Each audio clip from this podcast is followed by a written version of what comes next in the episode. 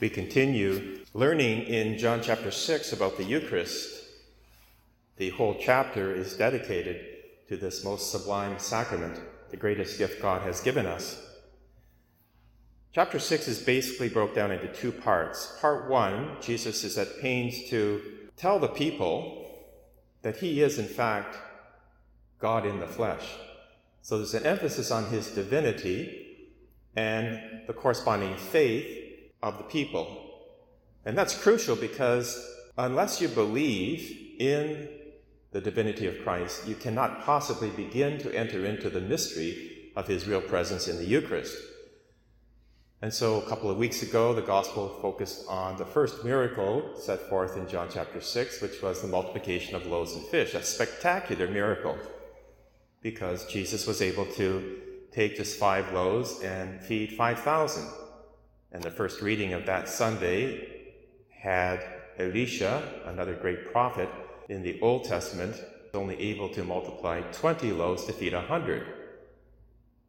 Jesus, during his great miracle of the multiplication, actually uses the words of institution, which he will repeat at the Last Supper. So it's oriented toward the Eucharist.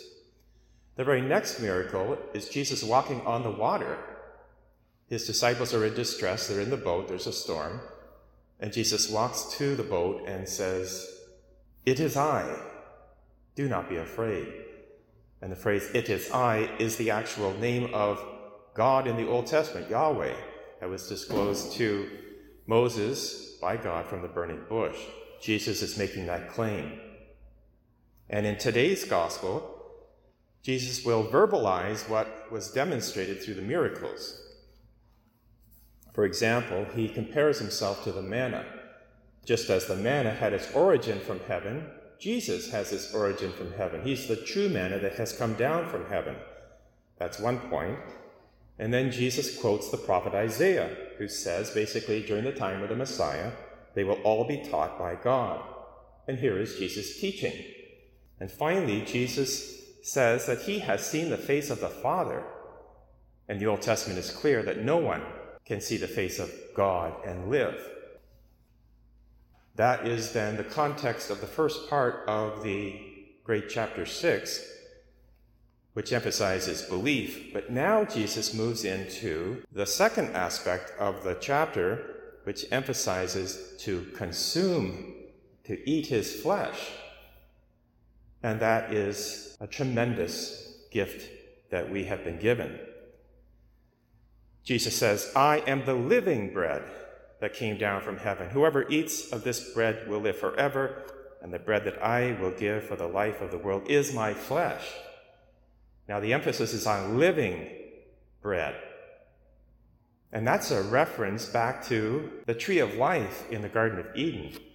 Jesus is the fulfillment of that tree of life. Whoever eats of him has eternal life, which he will set forth in next Sunday's gospel. Now, there's many examples throughout history and in literature of consuming God in this great sacrament. I'll just give two instances of history. During the Vietnam War, the Archbishop of Saigon, Francis Xavier Van Thuan, was arrested by the communists. They felt he was a threat. They put him in prison for 13 years nine of which was in solitary confinement. And during his confinement, he was prohibited from celebrating the holy sacrifice of the Mass or receiving the Eucharist. But he was permitted to write letters to friends outside the prison. And when he did, he would ask them to send him what he called his medicine. And they knew what he meant. They would send him cough medicine bottles filled with wine, with small bits of bread, and every day, during that solitary confinement, at 3 p.m., the very time Jesus was put to death on the cross, this cardinal would place drops of wine in the palm of his hand, mingle it with water, and celebrate Mass. And he would write later, when he was released from prison, that is what gave him the strength to carry on all those years and carry on in such a way that he had communion with God, not just in the Eucharist, but through his prayers. Now, in literature, there is the great trilogy Lord of the Rings, and J.R.R. Tolkien, who was a very great Catholic, told the story of a long journey by a few hobbits. And if you remember the story, hobbits had no power, but they were tasked to bring a ring to Mount Doom and throw it into the fire so as to destroy this great evil. And they formed a fellowship and they embarked on their perilous journey. At the beginning of the journey, something very important happened. The elves, who represent angels, gave these hobbits what is called the way bread of the elves, or lembas, these little wafers.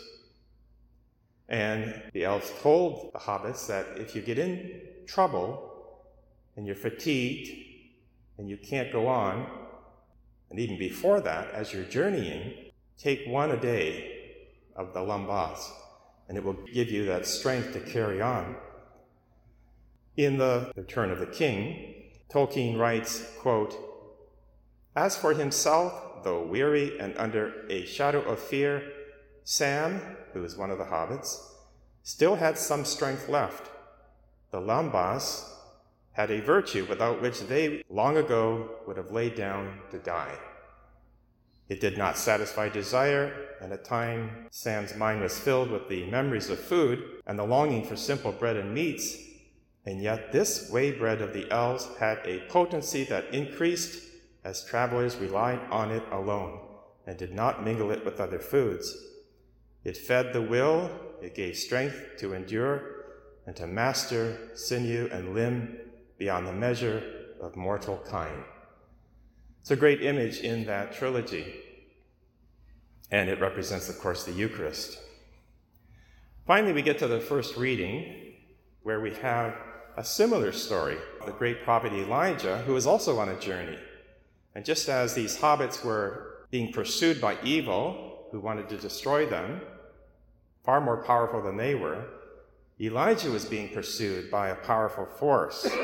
The wicked queen Jezebel was so angry because Elijah won a great victory on Mount Carmel and was victorious over the hundreds of false prophets. And after his victory, he had them put to death. And now she's pursuing to destroy him.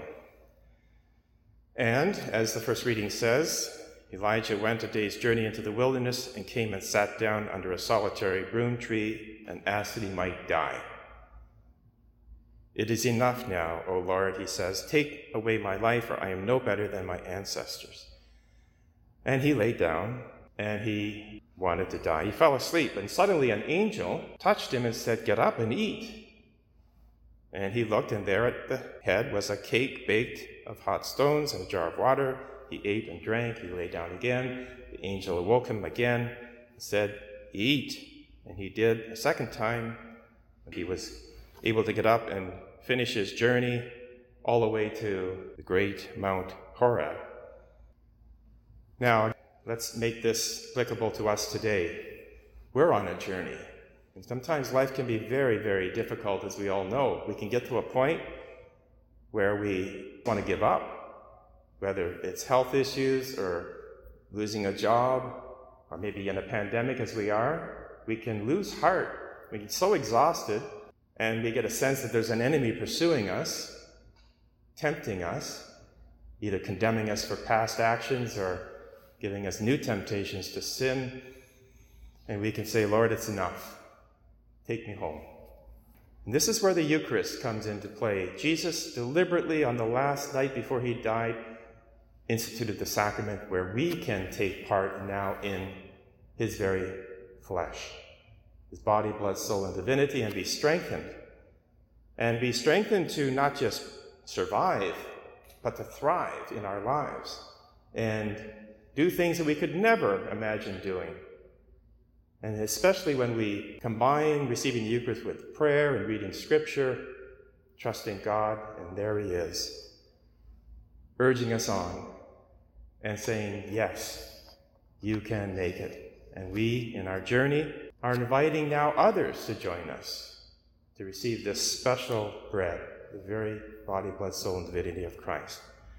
Let us rejoice this day in this wonderful gift and combine faith with our wonderful sacrament of the Eucharist.